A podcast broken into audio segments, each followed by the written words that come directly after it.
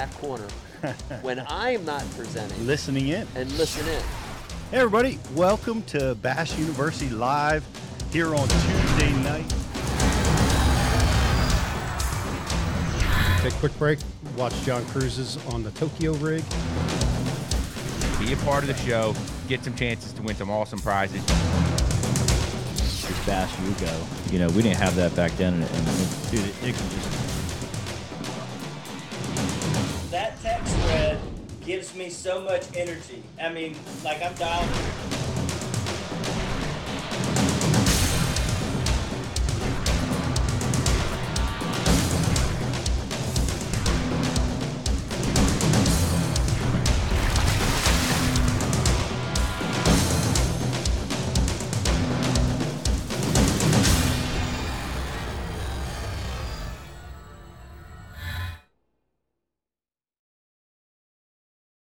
Studio. What a cool, cool guest we've got tonight.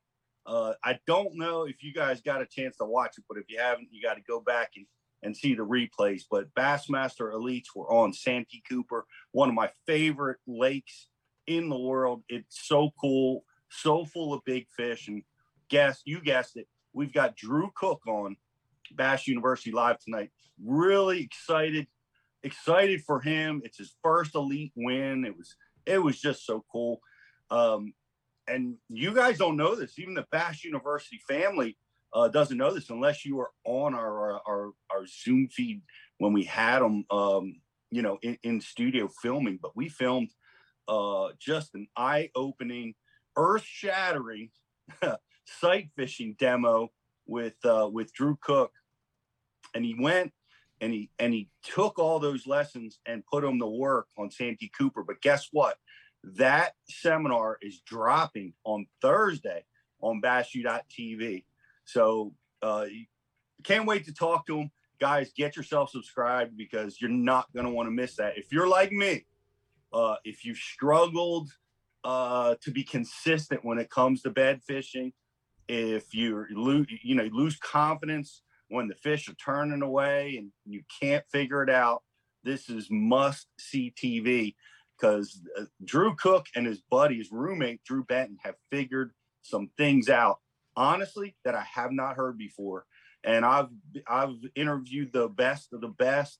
I've watched the best of the best from Grigsby on down the line, who are notorious, uh, excellent sight fishermen.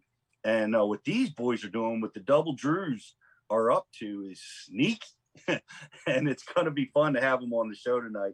Uh, Riz, how about it? You were in the room when when Drew gave that seminar uh, just a couple months ago, man. It, it's eye opening. Yeah, it, it, it really was, Pete. That was uh that was our second set this year of the uh the, the virtual zooms, and man, I tell you when when he got going on that seminar, it was like just you could not turn away from it because the entire seminar from beginning to end was just it was groundbreaking type of stuff. Like the way that he approaches and thinks um, about the bed fishing strategies is so next level and so beyond. And i mean you know most of these guys out on tour uh, they're, they're they're next level at one thing or another. And it's clear that that this is Drew Cook's wheelhouse, as he just showed this week on Santee Cooper. I mean, you know, a lot of people say that ah, you can't you can't win a four day tournament just just bed fishing, just sight fishing.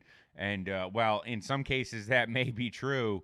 I mean, Drew Cook absolutely put on a clinic out there uh, on Santee this past week. So you know, super stoked to have him on, and uh, can't wait to hear some of the some of the little little details on on how it went down this week, Pete. I know you caught some of the live, uh, so I'll be I'll be interested to hear about some of those fish catches that he had, especially on the final day. What a clutch, clutch fish catch!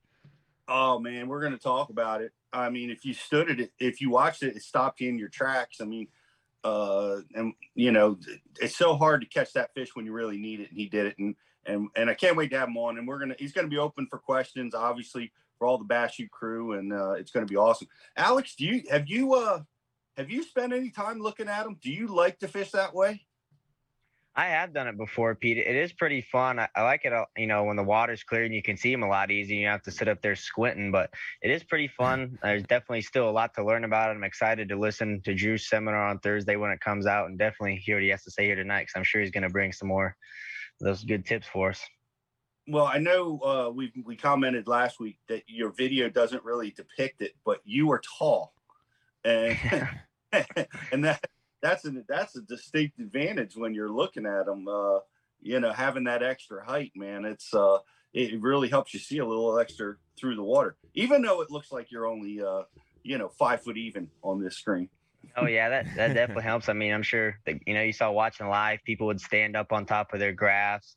They were talking about how I think it was Okeechobee. Scott Martin tried to bring like a ladder, or a step ladder out, and they told him that nope, that's not allowed. And I guess that wasn't allowed because back in the day, his dad tried to bring out like a step ladder or something to get up a little higher. And he was the one that created the no ladder rule for Bassmaster. So there's at least in my tournament trails, there's no rule against that. So I'm I always got a bucket or something in the boat to help me get a couple extra inches because it does make a, a big difference. What about standing on the outboard? Are you allowed to stand on the outboard? My to my understanding, you can you're you're able you can't bring a uh, plat- platform of any kind other than what your what is built into your boat.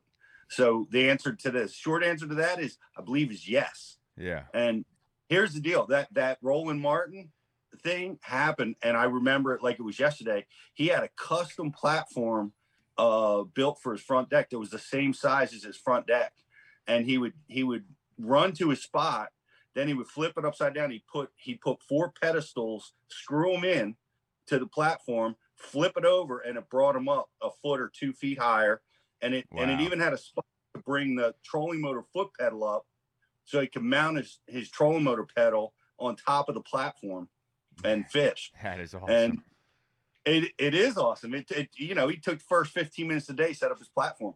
But Sneaky one of one of the other guys, catching everybody's two pounders and then taking them home and eating them. he's got all the good stories.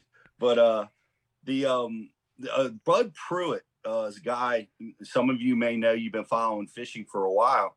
Uh, he did something cool with his bass cat. Um, he kind of, I guess, his pedestal seat rusted in uh, in position. You know what I'm talking about? So it didn't swivel. Yep. and and he stood on top of that pedestal seat and uh and sight fish that way to get like man an extra three feet of visibility so uh you know there's there's all kinds of tricks uh but but yes they, the, the- i think you're allowed to stand up on your uh on your trolling motor but Mm. I watched uh watched uh Drew Cook. Well, of course he did get a little bit. He, he was standing on his bracket Yep. on his trolling motor. front. I I saw a ton of guys doing that. I'll tell you what, Pete. So I've tried to do that before, like just like stand in front of the graphs, kind of up around the trolling motor. And unless you're like really locked in on something, it is impossible to keep your balance. Like when you're when you're up front and you're like using like secondary platforms and kind of like leaning in weird positions. But I'll tell you what, man, when you see a seven pounder on a bed, and I mean, we live in Jersey, so obviously we don't see seven pounders very often, but just say a four or a five pounder on the bed, and you kind of step in front of that graph and you got one foot on the head of the trolling motor. When you're looking at a big fish on a bed, you somehow find that extra balance point that you normally don't have. like there's like a next there's a next level of balance and like being locked in when you're when you're staring down a seven pounder that in his case is going to win him 100 G's. I mean, I think everybody could find a little bit of extra balance when they're looking at a hundred dollar, a hundred hundred thousand dollar mm. bill sitting on a bed. Yeah, yeah, except for me. Except for me. Because the one the one time that I got caught in a pickle and I was waiting for one of these guys to do it. I'm up on my trolling motor bracket trying to get over a beaver dam to fish the other side of it. Yeah, And uh, I'm throwing over top and uh and I turned around and darn cameras were in the boat with me that day. I was having a great tournament. But I didn't catch nothing and I was flustered and I turned around, lost my balance, and stepped into the Red River up to my neck. Oh, And- and- nice. About 50 degree water. Oh, none of the they, those guys were like ballerinas, man. They they set up on that seven pounder just like you said. They would step over their sonar units, no tripping. I thought for sure somebody was going to face plant. You know, man, neck deep in the Red River, huh? Wow. Yeah, yeah, Especially cold. the 50 degree water. Yeah, that's the worst part of that. Yeah, yeah, it That's was the yeah, Lord's that- ice bath.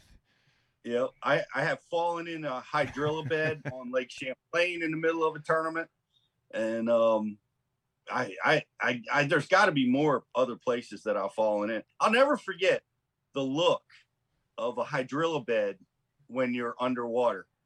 Uh, I, you're like you're so mad at yourself. You're underwater. You're holding your rod, and you're looking up, and you see all this beautiful cover, and you're like, "Wow, that's a pretty cool place for a bass to hang out." Yeah, look, But- at this canopy. I should have Yeah. here.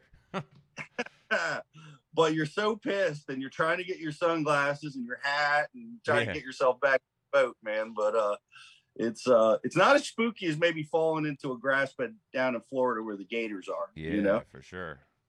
Down on Eufaula.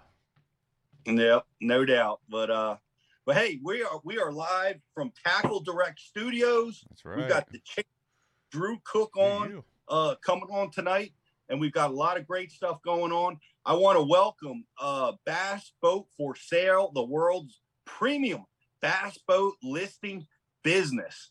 Um, they we focus on driving premium web traffic to our main website, business Facebook page, business Instagram, and business YouTube channel. You want to post or sell your boat? Bass Boat for Sale is the way to go. And we love those guys. Thanks for being part of the program. And we've got we've got a, a lot of other great stuff going on tonight. Rich, what do we got happening? Yeah, so as always, uh, we're going to be giving out two Gills Gear uh, gift cards, guys, for questions that we bring in during tonight's show. They're going to be $25 gift cards. Uh, if we ask you for your email, uh, that means you won a gift card. And uh, guys, we're approaching Gills Gear season right now. Um, the weather is starting to warm up.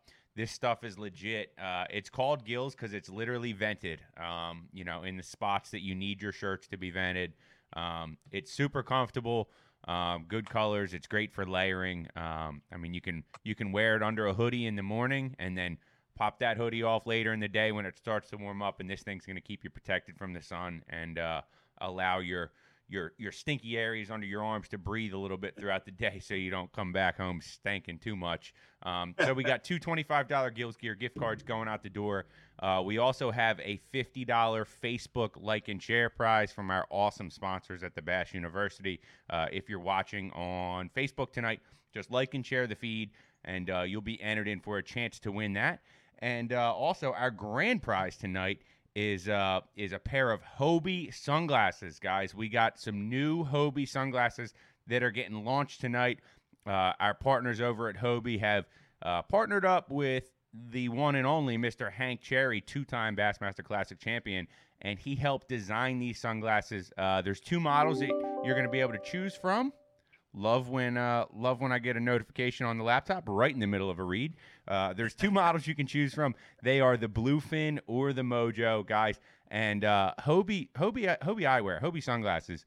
If you have not checked them out yet, you really need to. Uh, I mean, I've made the switch over to Hobies now. They're comfortable. They're they're they're great lenses and they float. So if you're like me and your sunglasses fall off your head all the time, uh, these Hobies are going to float for you, and uh, you're going to be able to get them back. So tonight at the end of the show for a grand prize, we're giving them away uh, some Bluefins or some Mojos to one of our awesome subscribers. So that's what we got going on tonight, Pete.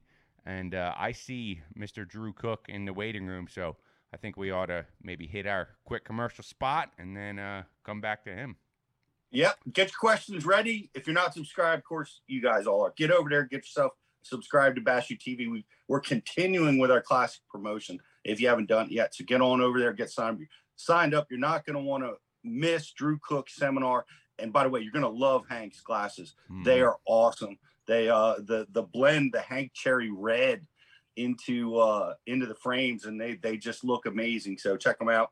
And uh let's take a quick break. We're going to be right back with the champ, the brand new Elite Series champ, Drew Cook, right after this.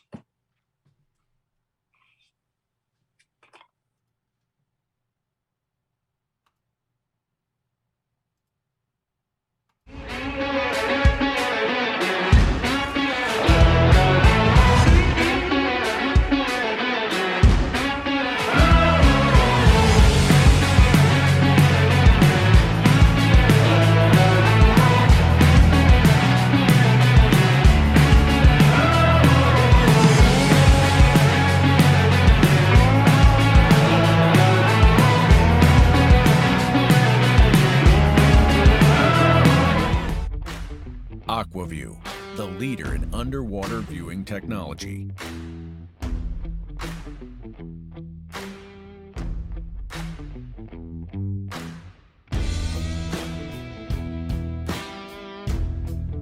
Find what you are looking for.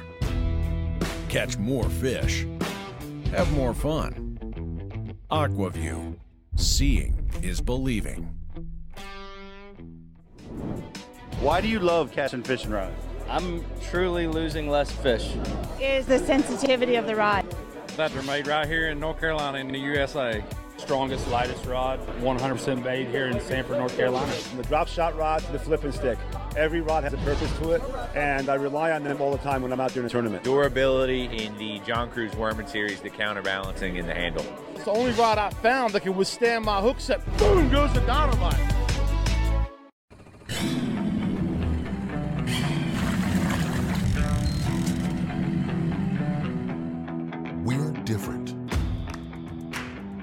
Some would say obsessed. There's no place on earth we'd rather be than right here, right now. Performance driven gear, so you can fish longer, harder. Gills Performance Fishing.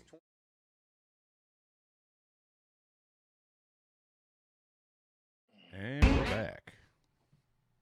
Welcome back to Bass University Live. Um, so glad that you guys are with us. We got so much going on.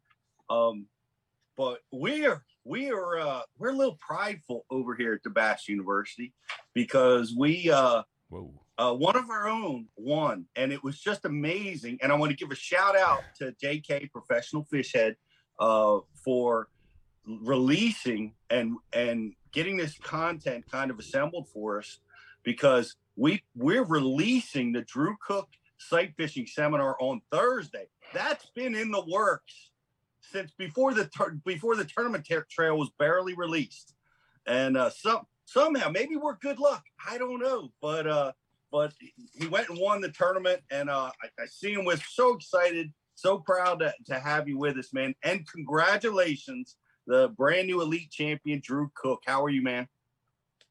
Thank you, man. I, I appreciate it. You know, it still really hasn't hasn't quite sunk in yet, but you know, literally that whole seminar I did a couple months ago with y'all played out to I mean to a T this week. So I mean it's gonna be a great, great thing for y'all whenever y'all release it to see exactly what I'm talking about and how I fish this whole tournament. I mean from from practicing for it all the way to actually catching the bass. Uh it was it, it was just one of those weeks where everything worked out. It was just a, a perfect example of of how I practice for a sight fishing event and how I how I go about fishing for a sight fishing event. And to win my first one doing that and to break the Century Club and to win it wire to wire. I mean just uh, everything to work out like it did. It was it was an amazing week without a doubt. I gotta say, you're looking good next to that blue trophy. I I think I might take it everywhere with me for a little while at least.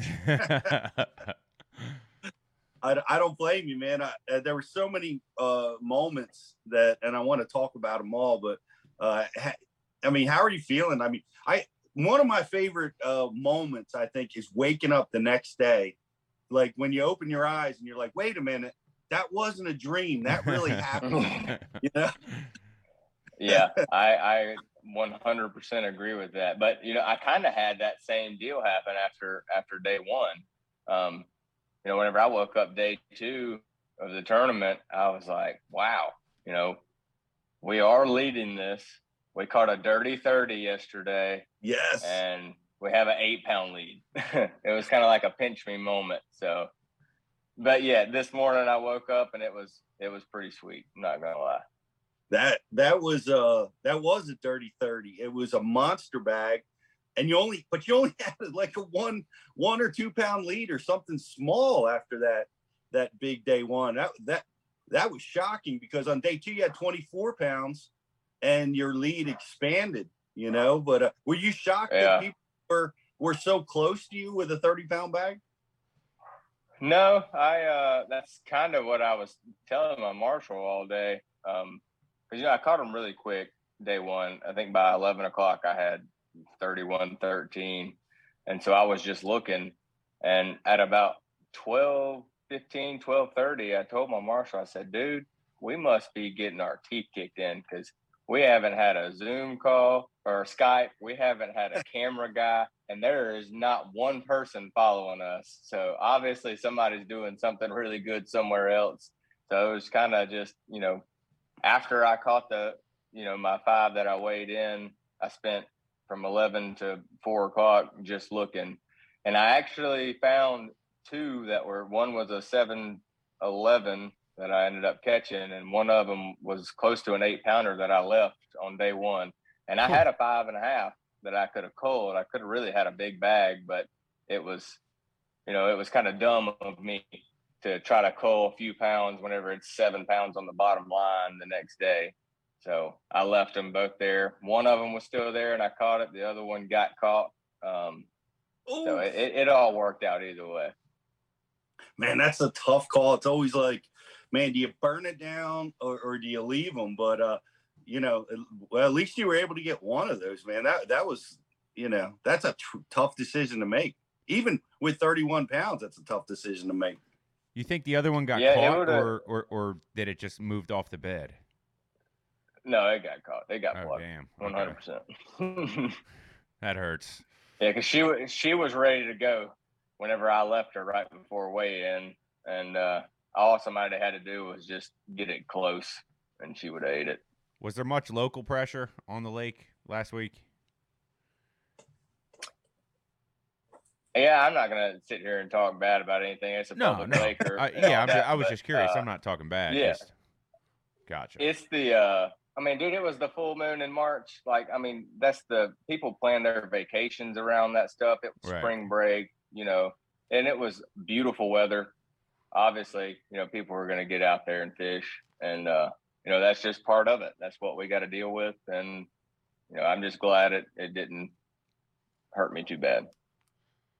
Well, no, well, clear, clearly it didn't. But on, on day one, one of the things that impressed me most about your seminar at Bass U was how you planned for that morning of like how you how you triangulate how you prepare for uh the low light conditions and uh that did you have all those five picked out like going into the first day of the tournament Well, so we had an off day um, after our final day of practice. So it was a little bit different. And it was also 22 degrees our first day of practice. Ooh. So the water temp was just getting to that 60 degree area whenever we ended practice. So I had one female locked on bed, and that's the one I started on. Um, and I caught her. The other females that I had, I they weren't on the bed in practice, but they would be, you know, sitting on a, a pad point or something like that. And I marked all of them. And then the first day of the tournament, I'd go to that pad point and they would be locked on bed to the closest male that was there. So I mean that was their their home range. And then once a male got on the bed and it finally got warm enough, they locked onto the bed. And it was it, it never worked never normally works out like that.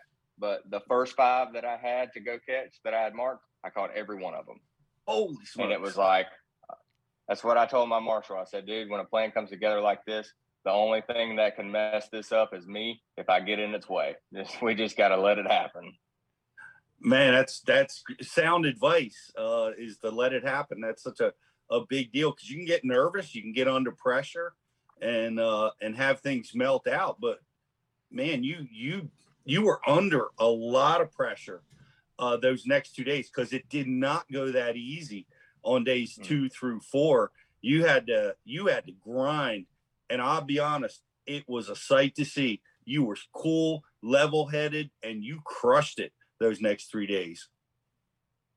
Yeah, and so one thing I never did, um, which I probably should have looking back now, um, I never started on any of the males. Um, I had a couple really nice males, you know, four to five and a quarter pound males, and those are the ones that really win you tournaments, honestly. And every morning I would I would fish very thoroughly through my area, and because it was reloading, you know, every day and every night, I would fish really thoroughly through there, and I, for whatever reason, you couldn't get a bite. Um, just throwing a wacky rig or a weightless Senko or a you know a, a popping frog or a prop bait. I never had a bite doing that, and uh, then I would come back and troll through the the same areas. I mean, I'm talking about the same place that I've casted three times this morning because it looks like a perfect place for a bed, and there'd be a male and a female on it, and then end up catching them sight fishing. It, they were just so in tune with spawning that they weren't you know, you had to actually get up there and and get them mad enough to bite.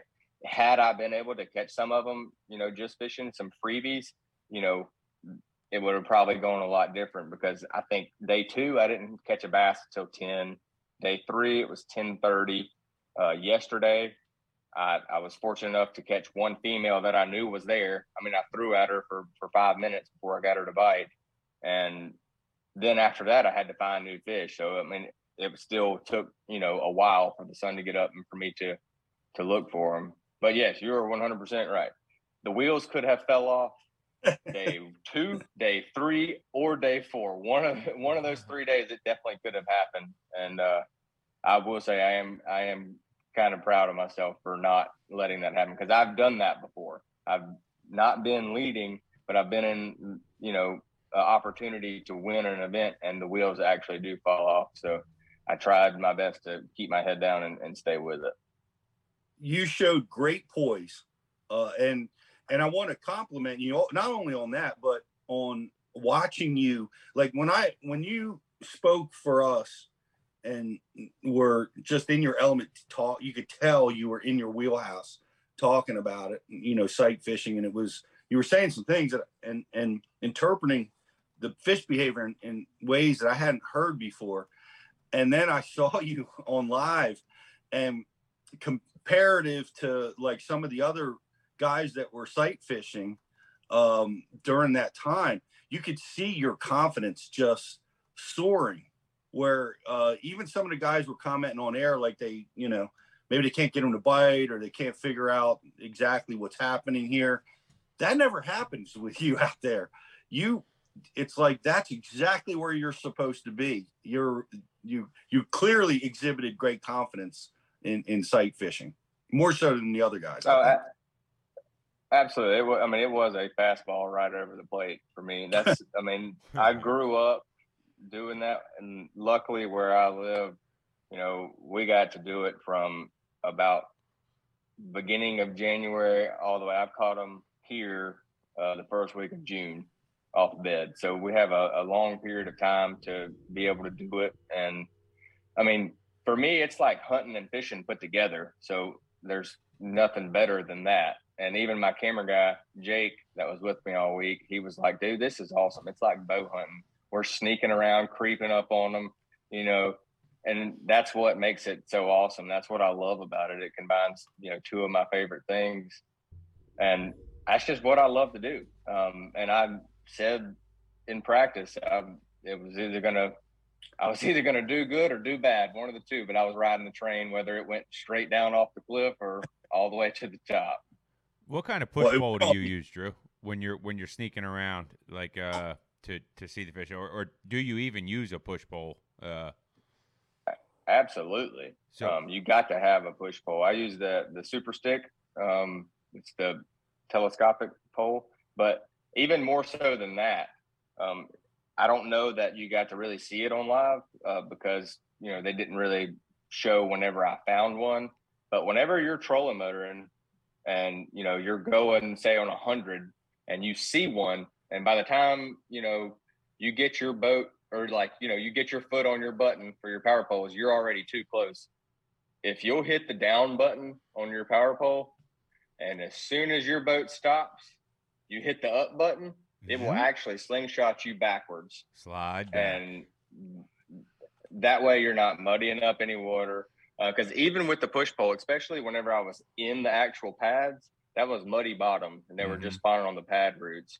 Um, whenever you put that push pole down there and lift it up, it'd have a you know a dust cloud. Yep. And I don't think that it actually would hinder you know you seeing, but that bass just watched something really big happen, like an atom bomb went off on the bottom. You know, right. it kind of gets them a little squirrely.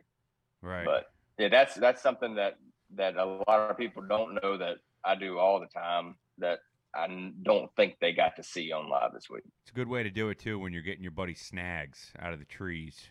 Just take a slide This in there. is to- true. Slide in there to the bank, push it out, time it right with the poles, and just kind of ease on back out. That's uh, typically what we have to deal with around here. That's right, and it saves your your patrol motor props. yep. Yeah. You uh you know, my biggest problem in this is I get I love to sight fish. I love to hunt them just like you talked about. But when I get in a tournament and I got one that's uncooperative and I, am watching my watch go round, it's like it goes into hyper warp speed, you know? Yeah. And, uh, you know, but you just, you never leave. Like you, it, it almost seems like you know you're going to get them. It doesn't matter how much time, or do you budget time? How do you handle that time management when you got a tricky one? It, it all depends on the fish, how the fish is acting. Um, like yesterday, I spent I spent an hour on a five and a quarter male that was a fry guarder that that I did not catch, um, and that hurt, you know. And I even, I mean, I felt like I was fixing to get him to bite at any point in time, but once it got to an hour, I think it was like an hour and five minutes. I said, I can't sit here and die because I still am going to go look through the same stuff. And if I waste too much time, I won't, I don't get to where that, that 714 was, you know, I don't win the tournament. So it was just one of those things that I felt like I needed to leave. But I also thought I could maybe come back um, later in the day now that I know where the fry is and where, where it's hanging to, to actually, you know, just throw at it and catch it. Well, you brought it up. It was the greatest fish catch I've seen in a long, long time. Uh, that that what was it, seven twelve or seven fourteen, something like that. Uh, mm-hmm. I mean, I'm well, you don't know, right? We're watching live. We're we're watching. Uh, you know, th- you're you're behind. You're several pounds behind, and and uh, you you needed that, and we've all been in that spot, you know, or you know, if you've ever done fit tournament fishing at all, where you get late in the day and you know you just need one big one, and it'll get you there, and it hardly ever comes, and it, is true. it did. You you man, you were on that fish a long time, and you caught that giant, I think seven twelve, and that was a really a masterful fish catch that I think is going to go down, you know, as one of the cl- most clutch fish catches of all time on on on Bassmaster Live. Man, that are you still reliving that? That that was an exceptional fish catch. Yeah, it. I could tell. Uh, I knew I needed, a you know, one big one, and whenever I saw it, I knew it was the one that I that I needed. But what y'all didn't see was before that, I was trolling down the bank, and there was one stump, and whenever I could see the stump, it looked like it had other stumps laying beside it. And whenever I got up there, all the other stumps moved. And there was five bass on one stump, and the smallest one was five pounds, and the biggest one was ten. But none of them were locked down. I, I sat on that that stump for about 20 minutes. And I mean the the bag to win is within sight. I can literally see what I need to to blow this thing out of the water, but none of them are locked down. I got one eight pounder to to kind of you know, I just shocked her into looking and rolling on it twice, but I left that and I got like 30 yards past it. And I told Jake, my camera guy, I said, What am I doing? Leaving that stump with all those bass on it. That I mean, I could in any one of those bass, I win. And I just happened to look up and I saw the big one.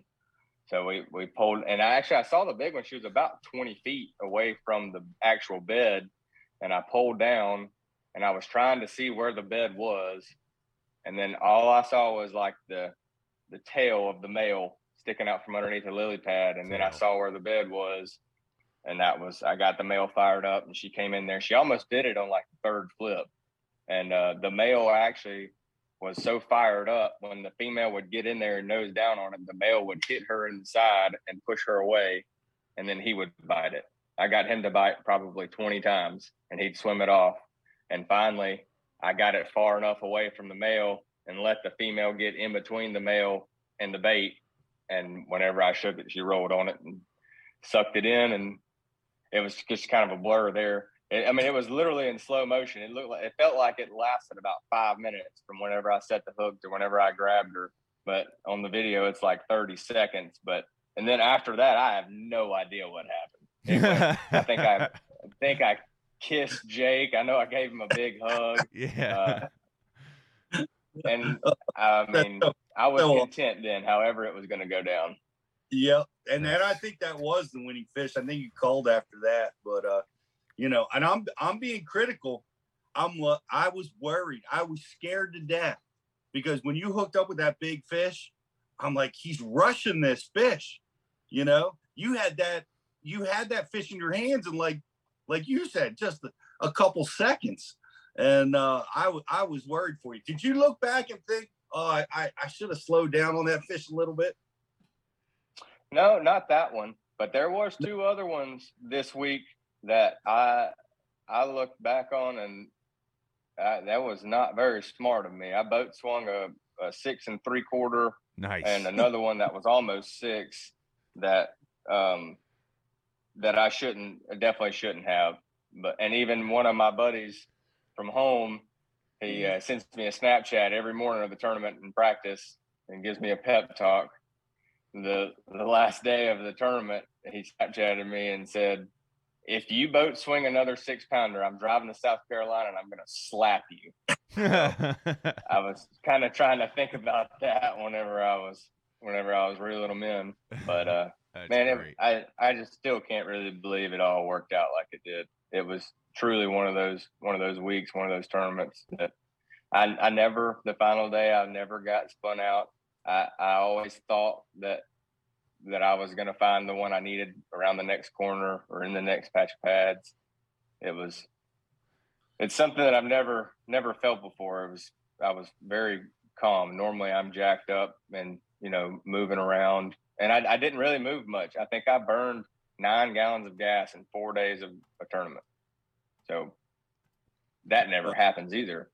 Yeah. How did you how did you identify the areas that you fished through? Was it something that you just, you know, covered water and found them in practice or did you kind of go into the tournament with a game plan of like these are the areas where you know, you know, the biggest groups of fish should be spawning, or was it, you know, research and and you know, studying beforehand told you, you know, I need to focus on these areas. Talk a little bit about like how you honed in on where the biggest fish in that system were all going to be on beds.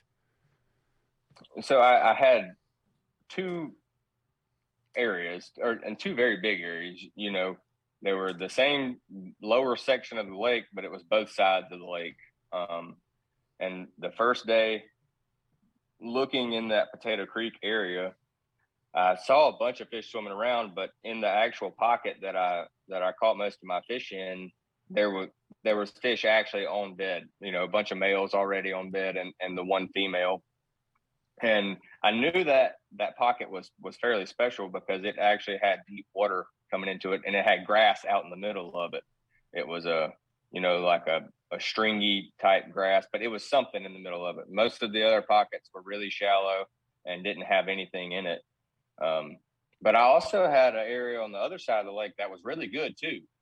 Um, and I had planned on burning that Potato Creek area to the ground in two days, like not having another bass left in there. And it reloaded every night.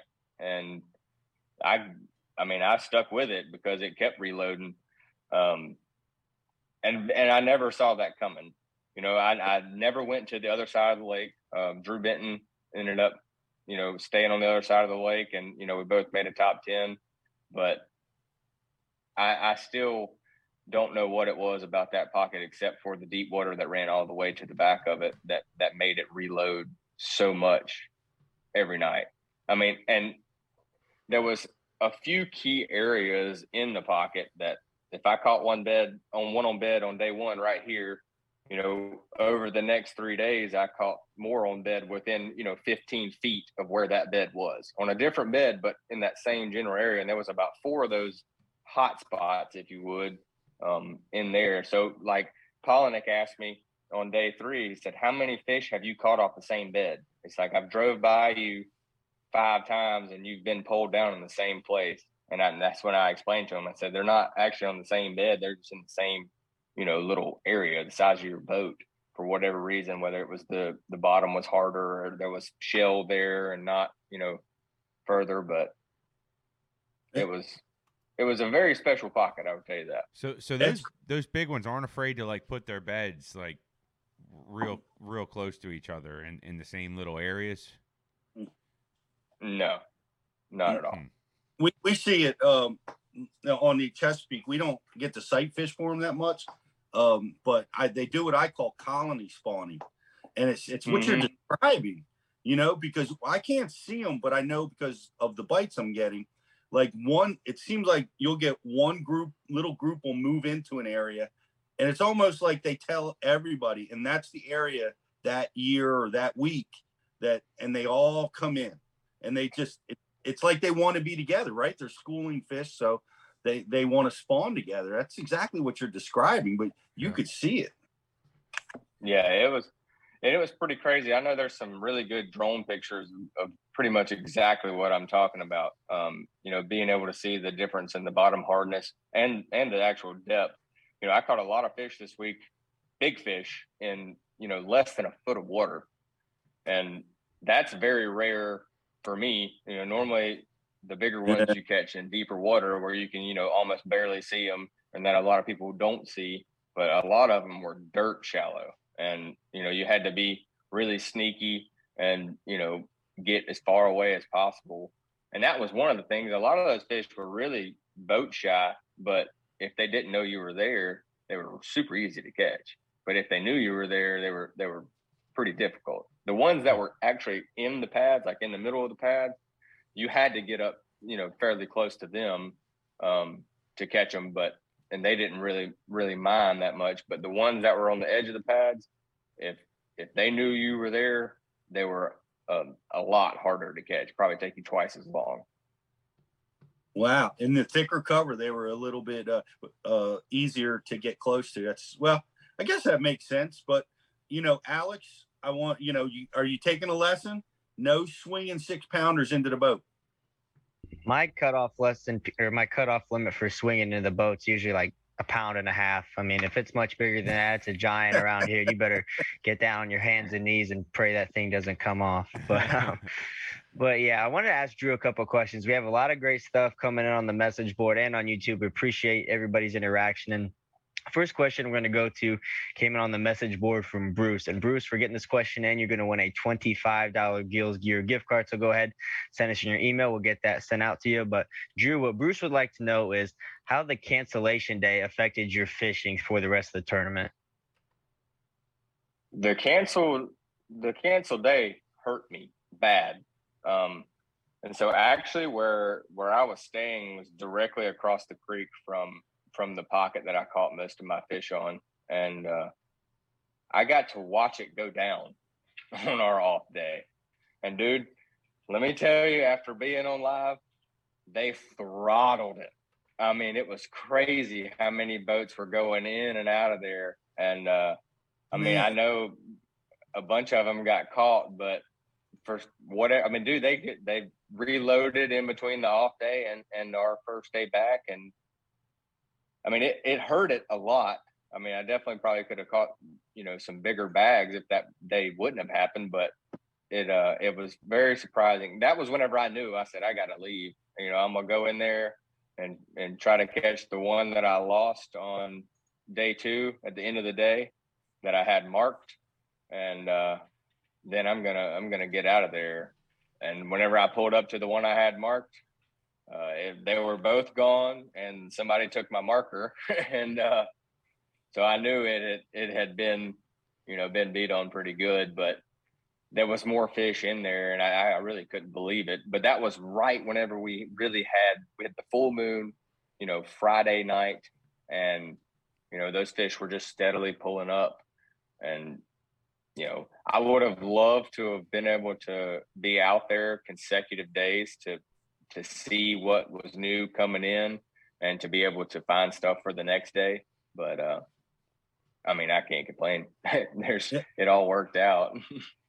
it worked out the way it should have worked out. But well, what what? Let me ask you that about that cancel day was full of wind. I mean, it was monster wind. Would would that have inhibited you? Actually, the way that the wind was blowing that day, I would have been fine. The third day, when the wind blew, it really made it tough on me. Um, the wind mm. had switched directions, and it right. was blowing directly into that that cove. Um, so what I would have to do is just let the wind blow me around, and whenever I'd see one on bed, I would remember where it was and make a big loop around and get as far away as possible. And I couldn't see the bass a lot of the times on that day.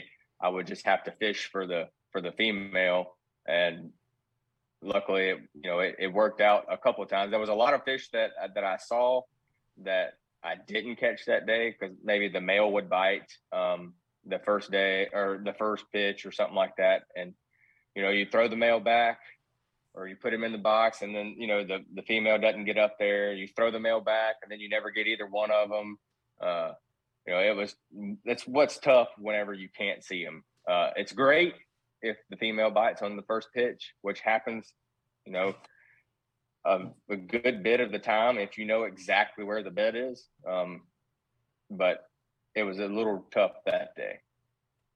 You you did that successfully.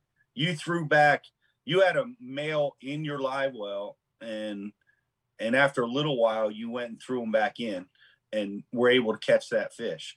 You you pulled that off. That was that was pretty unique to see that in real time i actually did that two times this week um, and both times i did not have a limit whenever i caught the male mm-hmm. uh, the first awesome. time i had two bass i caught the male and uh, I knew for a fact as soon as as soon as the male bit, I didn't know that the male bit. The female and the male were side by side, and they both, you know, acted like they ate it. But I thought that the, the female had it, and I set the hook, and it was the male. And uh, I did. I put him in the box, and whenever I stood up, I fixed my bait, and the the female didn't swim up there. I flipped my bait in there and I waited about five minutes and the female actually swam up there. And whenever I shook it, she left. So I went back there, threw the male back in. Um, the female got back up there and I was able to catch her within a few minutes. And then on day three, I uh, I did the same thing. Um, and that does not work all the time, but it's way easier to catch the female first. And you know, you have the 50% chance um, if you catch the male and put him in the live well that you'll catch the female but those fish have to have already laid their eggs for you to be able to do that. Um, so, if they haven't laid their eggs yet, the the fi- the female will actually swim off. And day three, I thought that that the, those fish had laid their eggs. So whenever I caught the male, I put him in the box, and I thought that I was going to be able to catch the female pretty quick. And she actually swam back up into the bed. And when she swam in there, there was another female um, one that was about 12 pounds. There was one that was seven and one that was substantially larger than her. And uh, my first pitch in there, the the 12 nosed up on it and her tail was almost out of the water. Her tail was doing like this, and you could the water was boiling where her tail was doing it. And uh, I thought I was going to catch her on like the first flip, and when she she just you know backed off of it and swam off, the seven pounder followed it. And then the next time I saw the seven pounder, another male had actually started courting her and was trying to take her to the other bed. So that's whenever I threw that that male back. And uh luckily they they both got back up on the bed and I was able to able to catch her. So my my my producer Jeff was calling me freaking out. What did he just go in his live well and throw a fish back? What the heck is going on? He didn't, we worried about you. But uh, I I had to explain to Jeff your strategy, and you pulled it off uh, to a T right there live for everybody to see. But I, I uh, you said something about a marker. What what? How did you mark the bed? So I actually I used to have this little stake, and it had a metal tip on it. It was about four foot long. It was made out of wood, like a wooden dowel. And uh, whenever I'd see a bed, I could just throw it and it would stick in the ground, and uh, so I, I didn't have to like actually get up there and like you know beat it into the ground and muddy up the bed or anything. I could just throw it down. And I I looked for it before we left. I don't know where I put it, where whether me moving or it blew out of the boat one day or something like that. Um, so whenever I was in there on day two, I I caught the male off that bed. I, I couldn't see. And then so you speared him. I was close to it. I was close to it, but the I had the fish were right up against the pad, so I couldn't. All I could see was tails most of the time. And uh, I caught the male, and I threw him back, and uh, I actually went into my box and I grabbed a popper, and took the hooks off of it, and I tied uh, one ounce Carolina rig weight with some some line on it, and uh, threw it at, in the back of the bed, um, you know, a couple feet off, and I went on about my day. And uh, right before we had to leave, like the last five minutes, I told my camera guy, I said, "Let's pull up there and let me throw at her from a distance, um, and see if she'll bite." And whenever I pulled up there, I was about 50 feet away. I threw up there. I let it sit in the bed for about a minute, and uh, I beat the rod butt a little bit, and she bit it. And whenever I set the hook on her, she had already came to me and got in pad, so I didn't really get a good hook in her. And then she come right off, so I knew I didn't hurt her bad. Um, you know, she barely felt the hook, and I that was where I was going to start the next day. Um, and my marker was gone. but somebody, I mean, if somebody, the only the only thing that was left of that popper was, I mean, it was kind of like a really dull. All the paint was going off of it. The only thing that still had paint on it was the red of the inside of the cup mouth. So it had to hit the light perfect, and somebody be like, "Oh, look at that," and then they got him a, a popper, a wanna- trained popper at that. I, I, got to hear more about this uh this like chalking spear that you're that you're using like from the boat to like mark these fish because like right now I got a vision in my head of like Drew Cook on like the movie 300 with a spear and like a you know No. a Copenhagen going and just like launching this thing from like 75 yards and dropping it in the bed like what's going on with that man No, it's uh, I, I believe we got them from Lowe's or something like. They're about as big around as your your pinky, uh-huh um, you know, quarter inch or something like that. And they had metal. I don't. I guess they're used for like maybe some type of surveying or something like that. Um, but they're round, and you know, whenever you'd get, you know, fairly close to the bed, maybe five or ten feet away from the bed, you could just throw it onto the back of it, and that that metal piece on the end of it was really heavy, so it would, like, you could throw it kind of at an angle, and it would it would go down straight up and down. it's like playing And, darts uh, for for betting bass yeah. But that was just to, to mark the beds. yeah yeah Um, yeah So you could you could throw at them and not have to look at it. That's that's all. It's freaking genius. Like it, it, that's that's money, man. I've heard of like the tomato stakes and like putting like little white, you know, you know, white poles in the ground near your beds or whatever. But you're like going next level, dude. You're like you're like going Thor from like 25 yards away, just plucking these things, marking beds with sticks. That's that's great. I love it. So before we had the sticks, we used to take uh, little hysons, like the little bitty hysons, and tie on to the hysons and put a weight on it and throw it on the bed. So you would, I mean, it would look natural whenever Yeah. you'd see it out there, but you'd be in a lily pad field and there'd be one hyson. Yeah. and that's where that's where the bed was, you know, or there'd be five hysons and all five Dude. hysons had were Pete, on a bed. This is like But if you put a tomato stake on there, everyone knows to throw at the tomato stake. exactly. I mean, Everybody but knows the what's hysons going out with there. that. They're like, eh, you know. Yeah, don't even see it. Yeah, my, my, my dad's gonna have no no uh three ounce diamond striper weights anymore after this weekend. I'm gonna I'm gonna raid his supply and get you know hundred pound braid and be tying off like little sticks to stuff. And when I start marking grass out on the flat, there's gonna be all kinds of little sticks floating around. I'm gonna know exactly where to cast. It's awesome. Great. Hey, we've got a lot of questions coming in the IM board. I want to ask one from Brian Stockhill, uh, Byron Stockhill. I think we might know who, know that guy, but um, he he talks about the shaking technique because you talked about it. It was com- it's completely unique. You talked about it in our seminar. and uh in the seminar you gave and and the the question is do you always do that or do you assess when the fish are reacting to your bait or is there ever a time when and that's a deterrent and you don't do that technique Yeah, so I mean, every fish is different. It's just like a, a human, just like a dog. You know, they're all all different. Um, but I would say ninety percent of the time that works. Um, you know, some of the other times they're they're just stubborn. They sit there, and you have to hop the bait in front of their face. It's what's called shock biting. Um, the Mm. thing about shock biting is they don't they don't want to eat it. They're not mad enough to actually go down and eat it off the bottom. When they eat it off the bottom, they've got it in their mouth all the way. There's no doubt. Whenever they're shock biting, a lot of times they'll eat half your bait. Um, you know, a lot of times you hook them right there in the lip, and as soon as they you bring them up to the surface, they'll come off. And they're they're harder fish to catch. Um, but I have seen, and I had one this week that the female, it was because there was a pad over the bed that I, ev- whenever I had to flip in there, my line was had to be touched on the pad. But when that pad shook, she uh, she did not like it.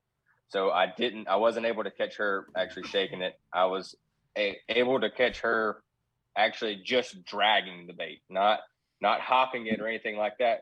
But there was some some roots and stuff in there. So as I was dragging it real slow, you know, it would go over one one root, and you know the legs would just, you know, kind of just like it would whenever I was shaking it. But that pad, if I could have had something to cut that pad out of the way, you know, I could have could have caught her shaking it. But that pad shaking really, really deterred her. And a lot of times, whenever you flip it in there, and you know, say your your fish is making a figure eight or whatever, and it's on like a 20 second figure eight. So it takes 20 seconds from whenever it's on the bed to make its little little run till it gets back to the bed. You put your bait in there and you know it's making its figure eight. Whenever it gets back to the bed, your bait's already sitting in there. It wasn't watching, you know, you snuck the bait in there. And when you shake it, it is instinct for that fish to actually turn and eat the bait. And a lot of times you catch them first flip just like that on fish that a lot of people think are uncatchable because they're out there doing their figure eight. But when you hide that bait in the bed and don't give them the opportunity to think about it, you know, you, you normally catch them really quick. Yeah, that's really cool. You talked about that uh, in the seminar. By the way, we're releasing his full seminar on Thursday, guys. So do not miss it. Uh, we're going to drop it on Thursday with with all the details. We're talking about a lot tonight, but I heard some things that I hadn't heard before uh, in that seminar, and it's just amazing stuff.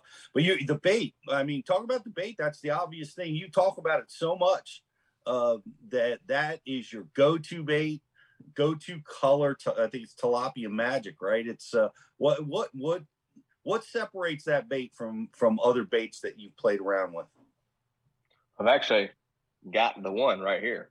And it's going to stay on this trophy. It's going to stay on this trophy too. Um, this is what I caught the the 714 at the end of the day. Um, yeah. So this one's pretty pretty special. But I mean, this is a big bite bait, tilapia magic fighting frog. And the thing about this bait is, I mean, you can see it with me shaking it right now. All the appendages move, you know, very easily, but these legs, because they get so narrow before it gets to the body, it lets this bait shake a lot when it, without actually moving the bait through the bed. And what I mean by that is whenever you have this bait in the bed and you've seen me on slack line beating the back of my rod and it's Mhm. just shaking the line, um, the bait is still staying exactly where it is in the bed, but it is moving. Everything's moving. You know, it's all moving. And the color, the color is just as big of a deal as everything else. Um, I think a lot of people downplay the color of it because oh, it's a bed and bass, it'll eat whatever. But this tilapia magic, it's got this silver fleck in it. And if you fish with it and you're sitting there and you're watching your bait as you're beating it in the bed, every once in a while, the sun will hit one of those silver flecks just perfect, and you'll see a ray of light. Well, the bass see the same thing, and when they see that, it's like a eat me sign. You know, they just they it's something that they haven't seen before in their bed. Um, and it, it's done something that none of the other baits have done that have been in the bed and they, they just, they go and eat it. And it's just another one of those, those triggering things from this bait. And I mean, actually fishing the bait, the, the legs have a lot of action, reeling it, you know, it has a lot of action, but even whenever it's just sitting there, the, the bait moves so much without actually having to move the bait. And, you know, it's not just the actual bait, the whole setup is, I have spent I don't even know how many years, and I believe I have finally perfected everything that I can about from my my rod to my line to my weight to my hook. Um, when Aaron Martens came out with this this G finesse heavy cover worm hook, th- it was 100% the deal, um, and he knew it. And whenever I first got a hold of these things, it was it was like like Forrest Gump said, Jenny and him were like peas and carrots. And it's literally how this hook goes with this bait. And the bait, you know, it has a hook slot in it, and that is another very beneficial thing about this bait is you're only going through about a 16th inch of plastic um, to actually drive your hook home. But that's a four aught Gamakatsu G finesse heavy cover worm hook. Um, a quarter ounce tungsten, and 22 pound sunline. And the rod that I use is is is very particular too. It's a 744 Champion Extreme or a Champion XP. They both have the same type of action, um, and that's not a very heavy rod. That's a a medium medium heavy ish rod. Um, you I tried the flipping stick type deal, you know, the heavy rods. I've tried the the lighter rods. I would lose a lot of fish on the the heavy rods when they were jumping uh, because the tip doesn't have any play in it to keep the line tight. On the lighter rods, I would lose a bunch of fish because I just didn't hook them good. That's like a happy medium. I'm actually working with them on some a signature series line, and it is going to have I think my buddy's named it the home wrecker or something like that. The rod, the bed fishing rod. It's going to be exactly what I want for bed fishing, and that's you know around a seven four ish length and a medium heavy and a half power. So it'd be like a 744 and a half, but not quite a 745. But, you know, but I, also did use uh, the bigger fighting frog, the five inch fighting frog, and that was key whenever I couldn't see the male and the female. I, whenever I couldn't see the bed to to know which one was going to bite it, I would use that that five inch, um, just because the female is more apt to bite it first then, um, because it's so big. Right. So I would use that on a three eighths ounce weight um, with a five aught G power um, Gamakatsu flipping hook and but they're both the same same color just one's a little bit longer than the other and a, and a little bit bigger profile that that gives it the the reason why a female would bite it not not one of those little three pound males I, I think your dog is upset that you're giving away this bait. yeah probably but you know it, it's it's done me good i will say that. it's done me a lot of good i've made a lot of money off this bait and even before I ever made the Elite Series or were fishing the opens, this was a uh, this was a killer at home. And I believe if you want some, you better get on them real quick because they're probably about They're to be hard to find. Yeah, they're gone. They're gone. They're they're out of stock everywhere, especially tilapia magic. The uh, Frank wants to know: Do you peg your bait? And I thought I saw that you did, but I don't know. Is there a time when you do. not peg, or do you always Never. Always, always peg it whenever I'm bed fishing. Always, never not peg it at all. And most of the time, honestly, anytime I fish a Texas rig, I'll peg it. Um, even like on a big Texas rig, Mhm. you know, 10 inch, 12 inch worm, I still peg it. I put a, you know, put a bead in between the hook and the weight, and I'll just leave a, a quarter of an inch in between the top of the weight and, and the actual bead or the top and the peg. So that bead is still rattling and stuff, but I always peg it. I don't want that thing to go way up my line, especially not whenever a lot of people want it to do that when they're fishing brush piles, but I seem to get hung up or took to the house more in brush piles whenever I don't have it because my weight's in the pile, my bait's on the other side of the pile, or you know, on the outside of it when the fish bites it, we're just all wrapped up in everything. So I, I peg my stuff most of the time. The only time I don't peg my stuff is on a swimming worm. Um, when I'm reeling a swimming worm, I, I will not peg it. Well, th- and and I want to pass it around, Rich. I know we got IMs and Alex, we got questions, and uh, but um, the uh, you know when you when you're oh my gosh, I completely lost my train of thought. BTC would have a, a a field day with me, but I'm gonna I'm gonna pass it on to you, Alex, because I had a great question for you. I'm gonna come back to it in just a minute. It just slipped my mind, but Alex, let me send it to you. Oh, good, Pete. Yeah, I had a good question coming off YouTube a little while ago. It's from Bo Judd, and he wants to know, Drew, when you're making the first cast to a bed fish, do you try to finesse the bait in front of the fish, or will you immediately throw over them and try to hit them with it or rough them up a little bit? Uh, Mm. The first cast, uh, I never touch them with it. Um, if I'm throwing at it from, uh, you know, a, a good distance and I can't see, I want to throw it, you know, at least 10 feet past the bed and, you know, bring it into the, I want to stop it short of the bed uh, or past the bed and actually bring the bait into the bed. And if I'm looking at them, you know, I want to see which direction the fish is facing. If it's facing at an angle that way, I want to bring my bait from the front of the fish to it, uh, but I don't want to touch them. You know, I want it to be as easy as possible for them to eat it. That's the first cast. The second cast is completely opposite of what I just said. So the fish is facing away from you or sideways, I'm going to get it and bring it to the tail. And that's whenever I touch the fish. Because a lot of times, if you touch it in the tail, it's either going to spin around and eat it or it's going to swim off. And it's going to, you know, you're going to have to work on it a little bit to actually get it to bite. I don't really normally like hit the fish with it unless, or, you know, until I've been there for, you know, three or four minutes, made probably 12 or 15 pitches at it.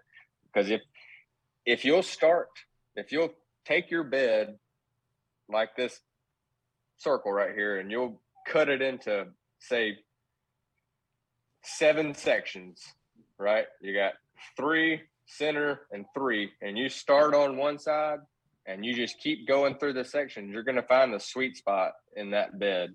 And there's going to be a sweet spot that's probably going to be about that big. And that's where they're, you have either laid their eggs or going to lay their eggs. It might be a shell, it might be uh, the high spot on a pad root, uh, could be anything. And once you find that, then it's kind of, you know, just pretty easy. You just keep hitting that same spot and you'll get them to bite. That's the circle of life. You got to find the sweet spot. That's right. Yes, yes, you do. I I have a question about, and, and I'm going back to my thought was forward facing sonar. You wh- when you can't see them when it, they're deeper than you can see. Have you started to incorporate that into bed fishing? Yes. I'm gonna leave it at that though. y'all tried to y'all tried to pry that out of me in that bass U, but I, I figured I needed some money down the road. I'm gonna have to do another one on sight fishing with your your forward facing sonar. So yes, that that is something that's coming. Um, you know that that some people do. I believe, um, if I have heard correctly, Luke Palmer was doing it a little bit this week. Um, fortunately, I never had to do it.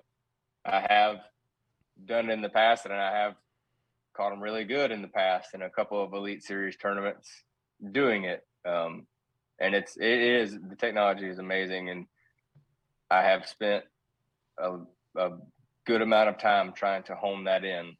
Um, so, but I'm going to leave it at that. I'm not going to go too in depth.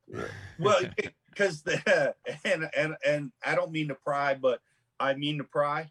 Uh, the- uh, when when it seems like eight feet or deeper, it, it absolutely is phenomenal. But when you're in that shallower water, um, it can be tricky. And Palmer, I, I they said, you know, he had commented. I heard that he was using it. I didn't really get to watch him that much. I saw Somebody some told his, you, heard it from somebody around the corner. Yeah. You know. Yeah.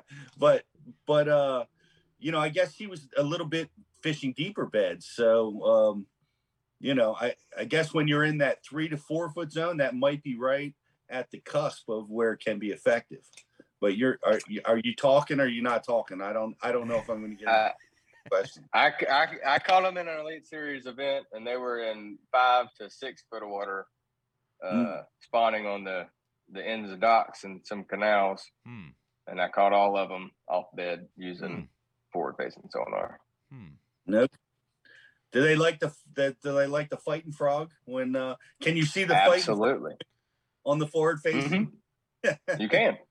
Yeah. and a lot of people, when they get up shallow, they just completely forget about that, that, Mm. the forward facing sonar. And Here, it's, here it it's a good tool. Well, let me ask you this: when when you caught them bed fishing off the forward facing sonar, did they have to be hooked in the mouth? Uh, I'm assuming yes, but I, I don't know the answer to that question. My wife actually asked me this today, the same Really? question you just asked me, um, and we talked about it for a little bit. I don't I don't know the answer to that question. Um, I, I I would say uh, if you're using it to actually look at one on bed, yes, it has to be hooked in the mouth. But I would say if you're throwing a jerk bait over uh, some massive flat and one gets hooked outside the the mouth, you know, it might have had a, the jerk bait T-bone, but now you got one hook in his cheek. I, I that's going to be a, a bridge to cross when we get there. But I will say, after that happened, where I caught them on the uh, the sonar, I got I called my buddy Trent at Sonar Pros, and now we have all the forward facing sonars on our boat this year. Hey, now that says a lot. That says a lot. We got we got to start doing this where we where we can never see them, Riz. Like all three, gotta- all three brands. You're saying, Drew? I have every brand of, of electronics on my boat. Um, I have Humminbird, Lowrance, Garmin. So- If, if somebody's got something that that's better than somebody else, I, you know, in one area, I want. I, I want a Lowrance for waypoint management, 100% up and down, no problem. And I want a Lowrance for, you know, side imaging and, and deeper than than 14 foot of water. I want a Humminbird for side imaging and 14 foot of water and less. I mean, the Humminbird Okay. is amazing uh, side imaging. I have marked many of beds on side imaging and three foot of water. Really? okay. That's what. Uh, I mean, they each have their their their good stuff. I got the the Garmin Live Scope and the Garmin Perspective. Um, I've played with Lowrance. There's no telling what I'm going to have next year. Um, if Right. somebody comes out with something better than than Sonar Pros will will make me a harness for it, and we'll set it up. Shout out to Trent at Sonar Pros. We interviewed him at the Classic and uh, had some really insightful stuff about uh, uh, selecting sonar depend based on your fishing style, which was really really cool. And uh, but what, bed fishing? I mean, uh, it, it seems like it would be an obvious. I've seen um, you know off my Humminbird side, you know you can see the uh, obvious like bluegill colonies and and shellcracker colonies and that type of stuff. Um, but I have not used it uh, to to look at look for bedding bass. I'm assuming it it's just looks like a crater. What what are you seeing? Yeah, and uh, it's it's really great um, for seawalls. Like if you have Mm. say a, a deeper seawall, you know, bass bed on seawalls, they love it. And you know, you can just idle down the seawall and past the docks, and you'll see a, a bed on a dock post or bed on the seawall where a four by four is on the seawall or something, and it just makes you pretty efficient. And that's amazing.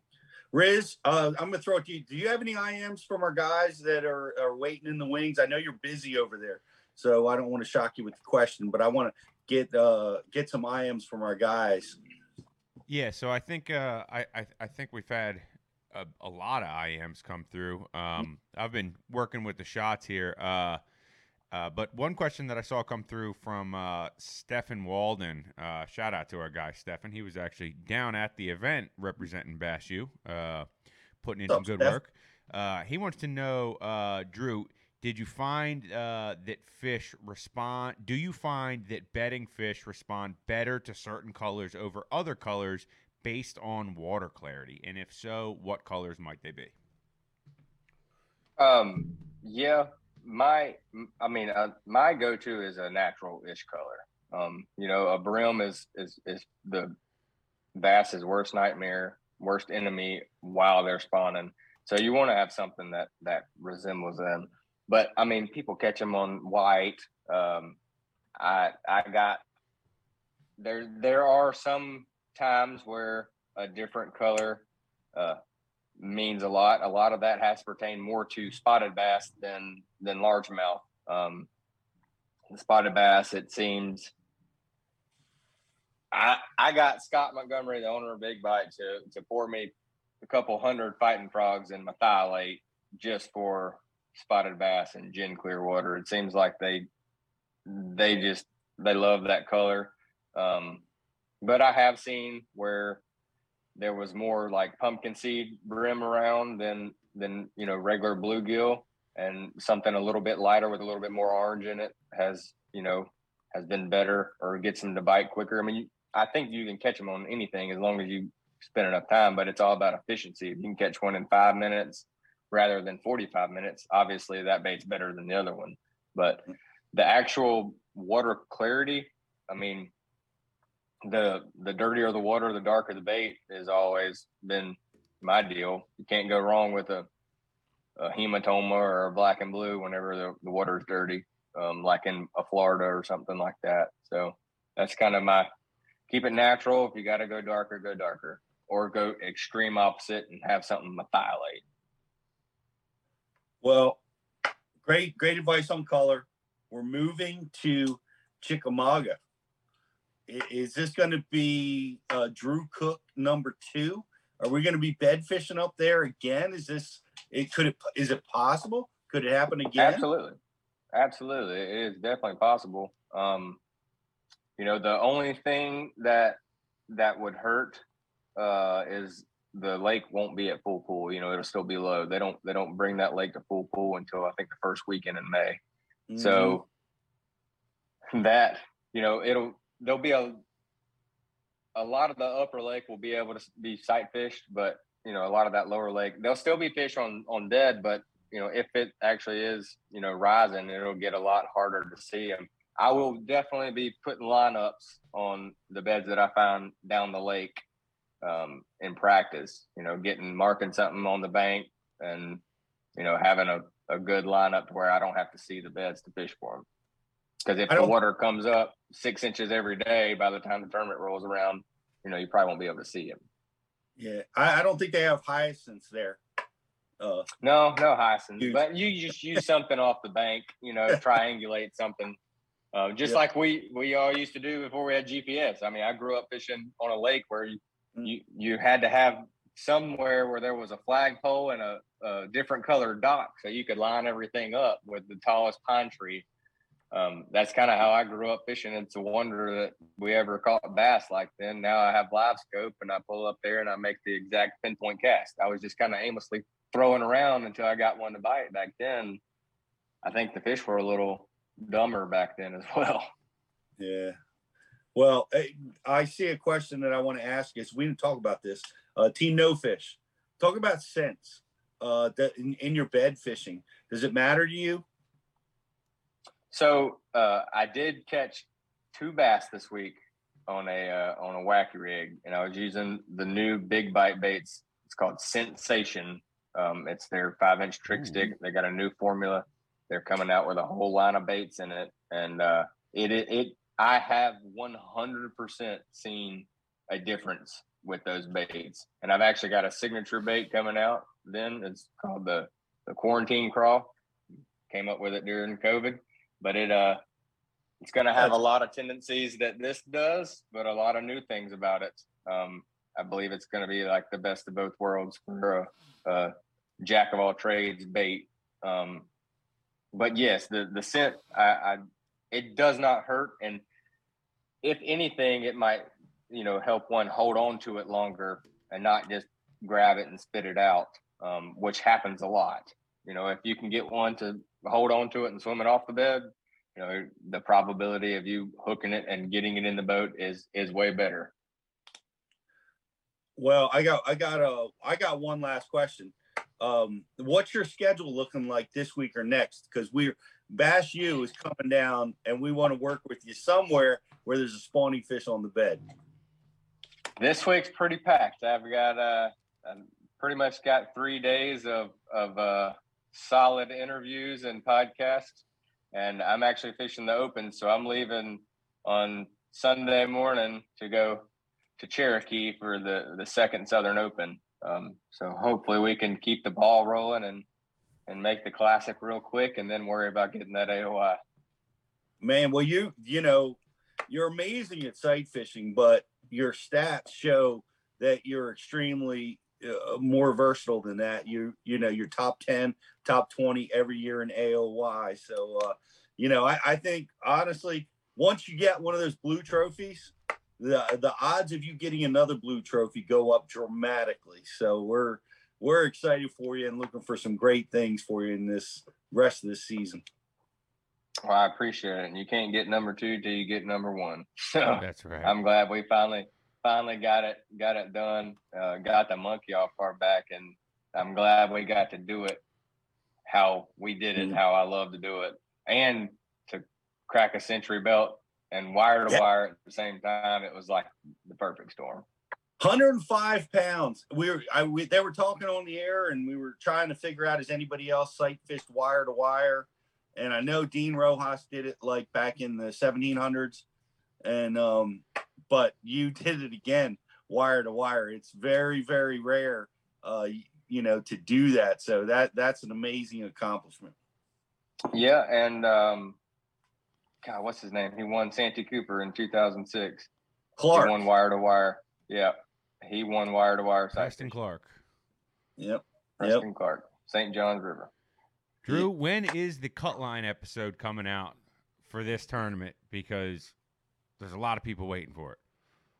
Yeah, it's gonna be a good one. I mean, it, it, it we got a lot of really good stuff, and you know, it, it got practice and all that stuff in there, so you were able to see, you know, how we how we me and Benton both broke it down, um, and how we divided and conquered, and how we how we went about the practice. I believe Scott's probably gonna have it done.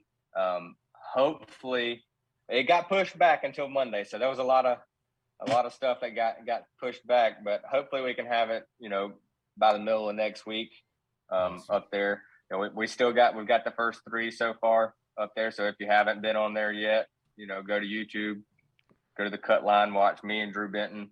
Um, you know, this is something that that that we do, and it's still we're still paying for it. You know, it's not uh it's not paid for.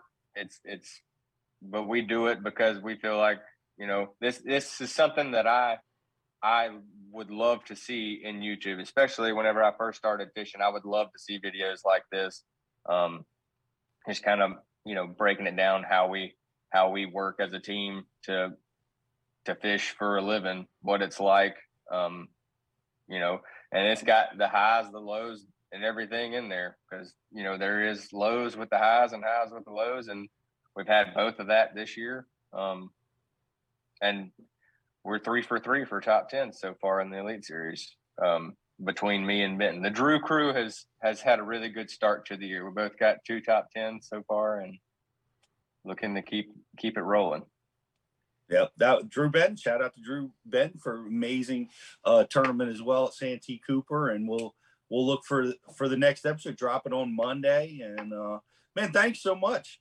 uh, for hanging out with us. We really appreciate it. I know you're swamped, but uh, it was awesome. Awesome seminar, by the way, is dropping on Thursday. Yeah. If you have not subscribed to Bass University TV, go get yourself over there because what we talked about is just the tip of the iceberg on on what Drew unlocks uh, in the sight fishing world. So uh, thanks so much, man, and uh, congratulations again on on an amazing win and and a great champion. Thanks so much for being with us, buddy.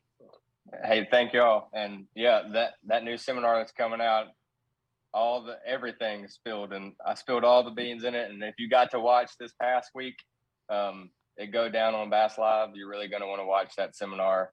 And when you put both of those together, it's going to help tremendously.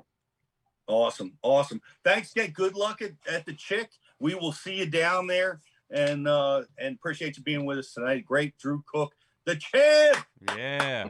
Thank y'all. I appreciate it. Champ, champ, big blue. we need some blue trophies. I only have old brown trophies back there, Riz. You know, still trophies.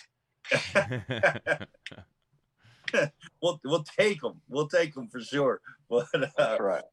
guys, we're, we're gonna we're gonna take a, a commercial break, and uh, we're gonna come back with some more Bass U live and wrap it up, and uh, and and uh, hang out with you guys for just a little while longer. So we're gonna be right back after this commercial break. moment on the water not spent fishing is a moment wasted. That's why Minn Kota and Humminbird have joined forces to bring you the One Boat Network. Products that communicate and integrate to help you take full command of your boat. Born from our commitment to making the most advanced fishing gear even better by making it work together. The One Boat Network will help you find, get to, stay on, and catch more fish. When One Boat Network products talk to each other, they can navigate your boat automatically.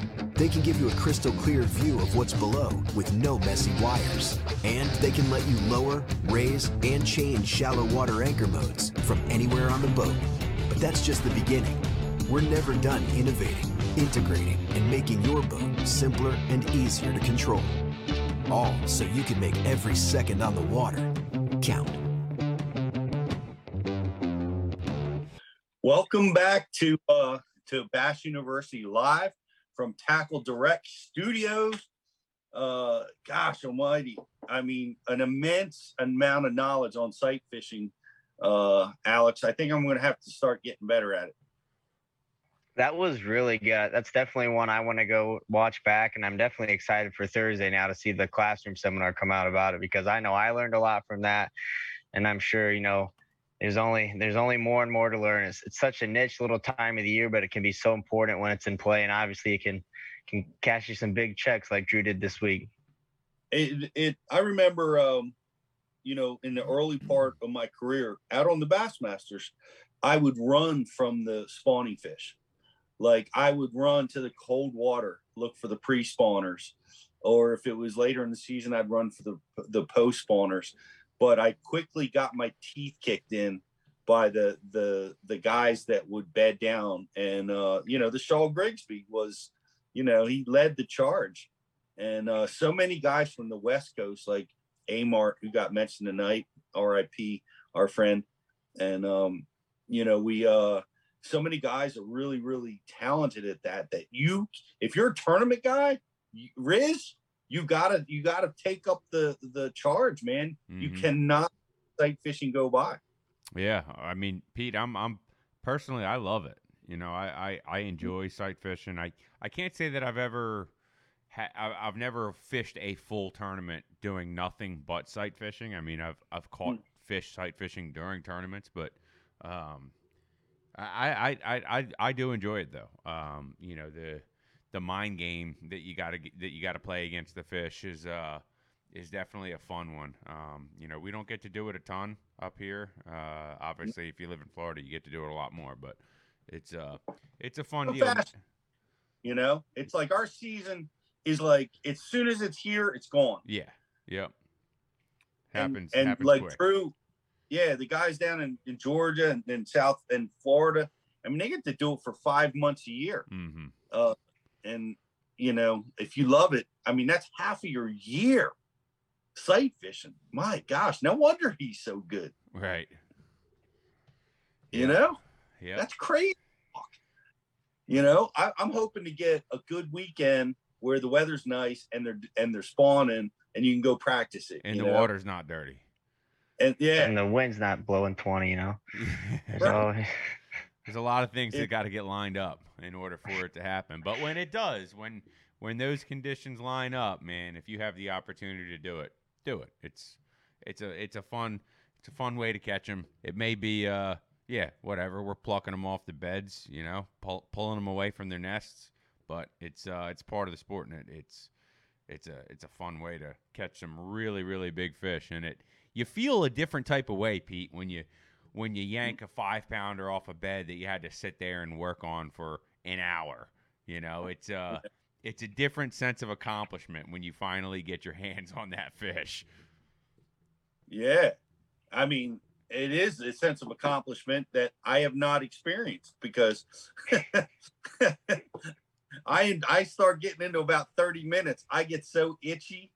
I just it's like, oh man, I just have a hard time hard time doing it. But you know what? I do love to do it when I'm just out observing. Like if I'm out just fun fishing right. and goofing around, man, I, do I, I I can put the raptors down and just just watch the fish behave and uh and look at it. It's, it's a lot of fun that mm-hmm. way. But in tournaments, the pressure just starts ratcheting up. And you know, it's it's funny all the lessons that I've learned that that Drew flies in the face of. Like, all right, throw a throw a drop shot, rotate uh, through baits, give them a different look, see right. what they respond to. All that stuff is just out the window. It's it's not about that. Mm-hmm. You know, it's more about finding the spot on the bed with a tool that works and and just being persistent. That's right. You know, you know, it's it's going to be hard to argue with his approach now. You know, he just cracked 105 pounds over the course of four days doing it. So it's going to be a tough thing to say. If nah, you're doing it wrong. Well, uh, Drew Benton obviously just showed that there's there's a way to do it, and the uh, man, so much good stuff in that interview, Pete. Like the like the putting markers on beds from far away, tying hyacinths yep. to to uh to braid and putting weights down on the bottom like that stuff is so sneaky like you know? it's unbelievable i know i know it, it really is and and to listen to um to to drew with his waypoint management mm-hmm. and does it uh that's all he covers all that in his seminar Bass U um how how to triangulate how to you know how, how to jump the fish which was amazing. Here's one of the neat things. Remember this uh, uh, when we were talking to these guys on a previous show about harassing the fish the night before the tournament. You remember that? Yep. Yep. Getting them, getting them fired up, getting them ready to go, getting so them trained. day, first cast, boom. First, first flip. Yeah, that was the first time we had the Drew crew on with yep. us. They uh, they were talking about their approach to just getting them all primed up and ready. So as soon as you pull in there, first flip, first flip they go. But I guess you got to hope that uh, that a local boat doesn't pull in behind you and pluck a seven and a half off the bed when you're when you're not there. You know, could you imagine, Pete?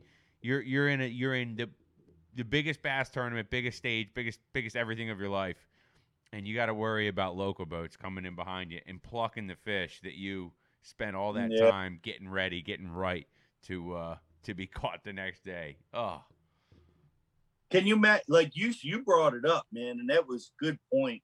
And I appreciate that Drew didn't want to dive into that, but to be sitting there on the day that it was canceled and watch all everybody else go out and fish and jack those fish right in your cove. Yep. You know. Yep. Oh man, I might I might be you know I might say I'm not going to go fish there tomorrow you know like i might make that decision and that wouldn't have been the right decision man he, he just he just said they're coming they're on the come they're they're populating this area. Uh, i don't care what they caught i'm gonna i'm gonna come in right behind them and catch them you know? Yeah that, that that was that was impressive yeah you some, know? something that really blew my hair back in the uh in the interview too pete was the uh how much he talked about how those areas were were repopulating with fish and how close the beds were stacked in together. And you know he he said something key in there how far the deep water made it back into those pockets. And you know that that might have been something key of why there was you know numbers of fish spawning in these certain pockets was based on you know the deep water reaching a certain point, getting into the backs of the pockets or the ditch, whatever you want to call it, um, you know, giving those fish ample space to slide up and slide down and adjust to the changing weather conditions. Because, like you said, you know, uh, first day of practice or second day of practice or whatever, it was 20 degrees when they when they took off to practice. Yeah. So you know damn well those fish that he's catching in the tournament off beds, they weren't on beds when it was 20 degrees. So having that, you know, ample amount of deep water access close to those spawning areas, you know, that that's that could have been key on on why there was those bigger groups of fish, bigger, you know, more numbers in certain areas. I'm sure I'm sure other pockets that were shallow that, you know, didn't have as much deep water access, they might have had fish spawning in them, but how many more can populate an area when there's more deep water access leading further back into that pocket? You know, it just little little little stuff like that. That that that really uh really stood Yeah. out to me there on on why he might have had more fish at his disposal than other guys. Yeah, and it did, and and, uh, and he stuck with it. He had some other places he didn't go to, and and we are at the precipice of forward-facing sonar, Yeah. and you know it's already being done. It's it, it I, I mean he's already done well in tournaments. It's how long has this been being done, and we've not heard about it or dealt with it yet, but here it comes. Yep. You know. Spawning Why fish not? off the LiveScope. why not? Why not? I mean, to be able to look at him and see how they're reacting to your bait, see the bed, see your bait in the bed. Uh, oh my gosh, you know, no, no question, uh, that that it's uh, it's coming, it's coming, and and they talked about it on Bassmaster, and I agree. You know, sooner or later we're going to be dealing with situations where, you know, if you're if you're fishing for fish like that, whether you're on beds or you're with, using a jerk bait and snagging them, are those fish going to have to be hooked in the mouth?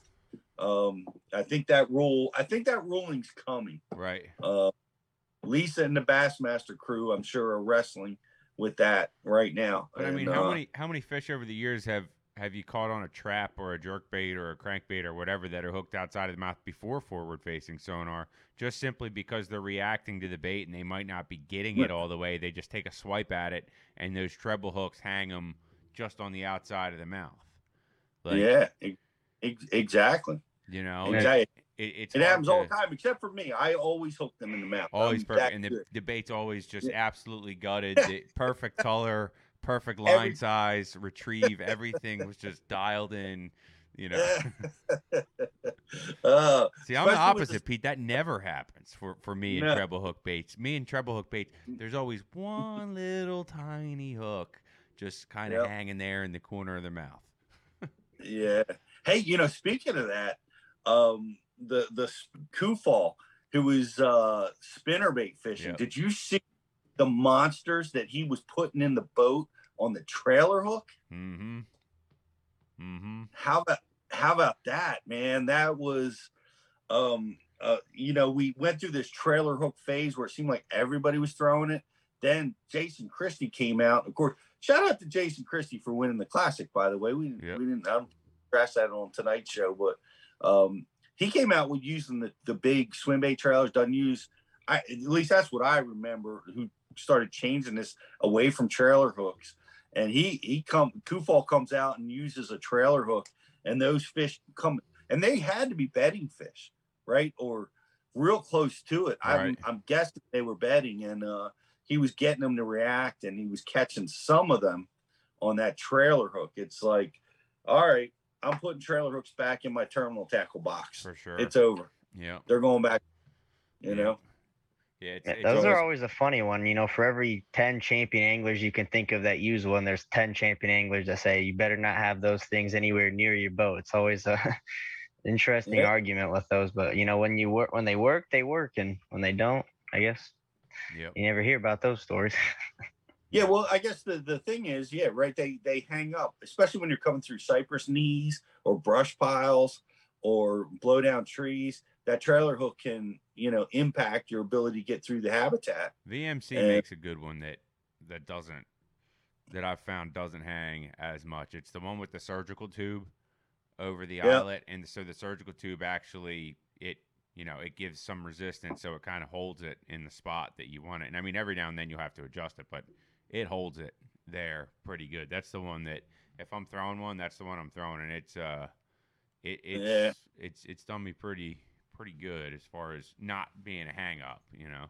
But I don't use I- it all the time, and I need to. Like just this weekend, like I I was catching some fish on a spinner bait, and after I was catching the fish on the spinnerbait, next few casts, I felt like I'm getting, you know, bites. Sometimes you, you feel like they're just, you know, not getting it. They're just kind of pushing it or whatever. And I didn't have a trailer hook on there.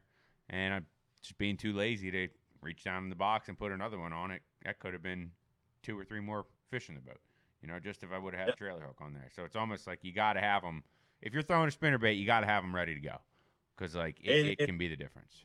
And I know I got I just put some VMCs with that surgical tube. I've never liked the surgical tubing because I it always kicks out to the side on me on cast and makes the spinnerbait run sideways and I it just annoys me. So I I like I always take that same hook and I just rig it so that that that VMC hook's floating back there. And uh I like that a, a lot better. Uh and I have caught big ones on it, but it's man, it's just a give and take, man. You're gonna you're gonna hang up more, but man, when you get those fish swiping at it, you're gonna catch them. Um, so it's a it's a it's a tricky one. And with spots and smallmouth, I uh, that is one I've never given up on the trailer hook there. Always uh, on the, when I'm fishing spinner baits high up in the water column, burning it. Uh, always having a trailer hook uh, when I'm fishing for those species. But uh, Riz, what, what do we got going on? We got a Facebook like and share. with us. we got? Oh, we got we got some cool stuff to give away. Yeah, so we uh we have a uh, a Facebook like and share. Uh, I'll go ahead and get that queued up. But while I'm getting that queued up, Alex, we have uh we have the grand prize. We're gonna we're gonna do a little trivia action uh, that we uh, picked on uh, a little earlier in the show. Alex, if you want to uh, get that out there, I'll I'll get the uh, Facebook like and share queued up here. That sounds great. Yeah. So, guys, for our grand prize trivia tonight, we're giving away the, a pair of the new Hank Cherry Signature Yeah. Series Hobie eyewear sunglasses. You'll be able to choose from either the Bluefin float model or the Mojo float model. Hank's got a great new pair of sunglasses out with Hobie. So, whoever gets this question correct first will be the lucky, lucky winner. So, the question that we're going to go with Lucky, tonight lucky. is lucky lucky winner so the question we're going to go to tonight is something that drew cook mentioned a little earlier and the question is what brand of push pole was drew cook using when he was sliding in and out of the spawning area so you get that mm-hmm. brand in the first one will be the winner here That is, I, I don't know what the well, I say I don't know what the brand is. I have that exact push pole. I can't remember the name of the brand, but everybody was using that exact push pole out there. Uh, you know, out there in this event, and it's it's just such a great one. It breaks down into two pieces. It's strong. It's it's uh, it's fiberglass. It's it's a powerful weapon, and it and you can stick it in the in the dirt too to stop your traction uh, you know, stop your movement forward, you know. So that's a that's a great great weapon. You gotta have it. You gotta have it. You know, that's an interesting thing about the um, Santee Cooper, which is really unique. And I know everybody now wants to go to Santee Cooper, and and you should. It's an it's an amazing place, but they have acres and acres of water that's like one to two and a half feet deep, and it's just forever.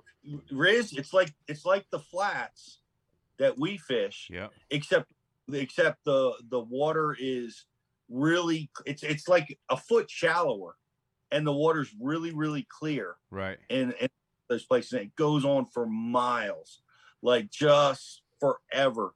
And it's such an unusual thing to see where those big giant, like eight ten pounders will come up and they'll be in water that's six inches deep. It's crazy. And it is. They'll put their beds down there and uh, it's insane.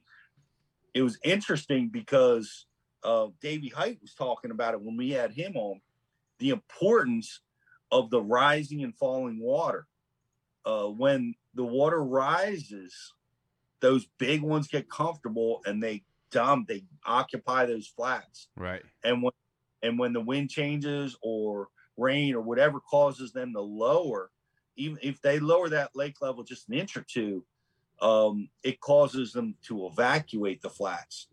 So it's really, really temperamental, but amazing fishery, Yeah. giants. It looks like a really fun place to fish. I mean, that's you know just from watching live, like all the different ways guys are catching them. It's like it's kind of pretty much like all the stuff we do around the house here a good bit, whether it's fishing flats or Mm. whether it's you know flipping around you know cover and it's the it's the way everybody who everybody who cuts their teeth fish fishing largemouth it, it's it's all the ways we we all like to catch them you know is, is what it looks like. So definitely definitely on my bucket list to go there. I've i've driven over it so many times you know just uh, you know making the run south whether it's to georgia florida parts of south carolina you know you cross right over it and you see the sign that with the giant striper and it says not actual size. And i think that's on marion where where you cross over there or yeah it's one of them but you cross you cross right over um you know the the, the lake there and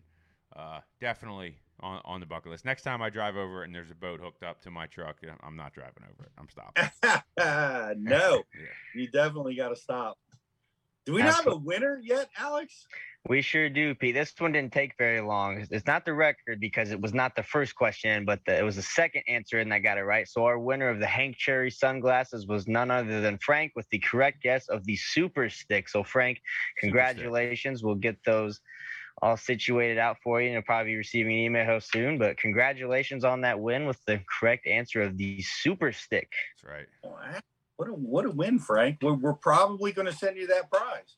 Yeah. You know. well w- w- if your email's active bud we're gonna make sure you're taken care of Ah, you we got, his email we- right we got- alex Sure thing. All I right. got them. We got a new system for that. I think it's going to be a lot better. So we got them already over to the people that need them. So I think we're going to be a lot quicker with that, hopefully, here in the near future. Fu- funny funny story just a little bit of uh comic relief in this moment here from the classic. So uh and this is back in the ike live days. Somebody came up to uh miss janet at the classic and they said that they never never received their ike live gift bag and of course me i'm on the sales floor for bu and i'm thinking oh my god that's probably it was probably me back in you know whenever one of the last Ike Live shows i was on uh-huh. person never got their bag. And then they said the date of when the show was and i'm going through it in my head and i'm like wait that wasn't me. Yes. I'm out of the woods on this one so. We, we do we do our best. But frank you are getting those sunglasses man. You an email is going to be headed your way. Dude. That's the, these are amazing sunglasses. These are my Hobies, and, and I love them to death. And uh, you're gonna like yours. Uh, Hanks are uh, amazing, amazing color combo. And, uh, and by the way, Hank is going to be on uh, next week and uh, talking talking about that and everything else in Hank's world. Uh, two-time classic champ is going to be with us next Tuesday night at 7 p.m. So so hang in there for that, and we look forward to talking to him. Uh, we were, you know, we were all amazed or hopeful for a three-peat. That would have been the first time ever, and uh, didn't didn't quite pull that off. But uh, it was cool that that you're in a position to do that. Nobody else has ever done it, and uh, love Hank. He's practicing baseball. His boys taking batting practice tonight, so uh, we look forward to having him next Tuesday night. We'll catch up with him. Hank's always a Hank's always a fun one to talk to. Absolutely, absolutely. We got a Facebook like and share, Riz. Yeah, we do. The uh, Facebook like and share is uh, Adam Clark tuning in from the great state of Georgia. Uh, thanks for watching tonight, man. You got a fifty dollar uh, prize pack coming your way from all of our awesome sponsors here at the Bass University. Awesome. Awesome, guys. Springtime is here. It's coming everywhere except Alex's house. It's not going to be there for about three months, but, uh, you know, it's, it's, He gets some it's com- spring in Indiana. It's Ohio. They never get spring. Ohio, it's just 58 degrees and raining 12 months out of the year, 365 days. Alex sees the sun a little bit in Indiana. Yeah, we're getting teased now. It's like during the week it's perfect weather, and then this weekend it's like a high of 40 and rainy and windy all weekend. So I don't. We, we- one of these days it'll line up where we can get out there in the water on the weekend for a nice day, but it's not too far away. It's getting there. It's very, very close. I know it's close for us. I will be in action uh, for the first time uh, down at the James River uh, coming up in man. It's hard to believe, but just a couple weeks.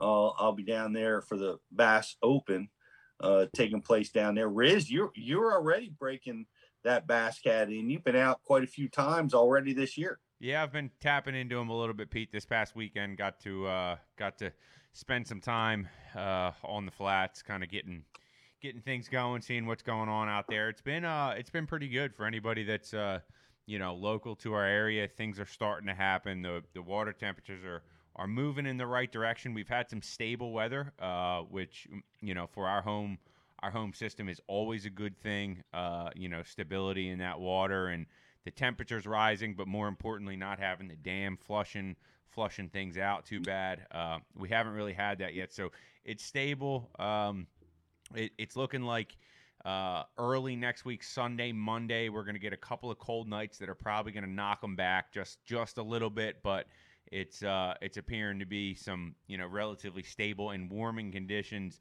after that. So um, you know it's it's starting to happen. Uh, Chesapeake Bay, Delaware River, it should all be uh, starting to fire. If you want some on water training, hit up the dean.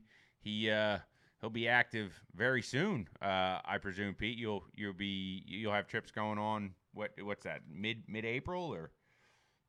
Yeah, we we I usually start those about April, and uh, we've got all we've got BASSU instructors uh, that are avail- available at the bassuniversity.com. So no matter where you are in the country, uh, go check it out. And uh, you know we've got some guys that can take you out and um, and and help you no matter what part of the country that you're in. And we've got a lot more coming, and um, we got a great year ahead of us. And I want to wish you guys the best fishing. Don't forget to check out Drew Cook's yeah. uh, uh, seminar coming up on Thursday.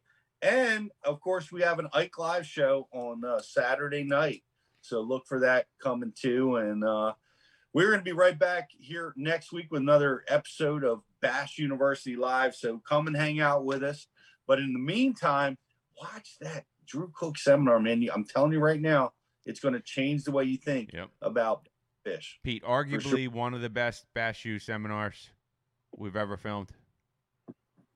Uh, arguably, yeah, yeah it's, it's, in it's in the running as far as I'm there. concerned because you know I call I call them blow your hair back moments when I hear something mm-hmm. that is revolutionary or something I've not heard before or thinking about fishing in a way that I've never heard anybody else speak about, and I felt that way so often during Drew Cook's interpretation of of bedding fish, how they behave, why they react, what they're doing, yep. how to better catch them.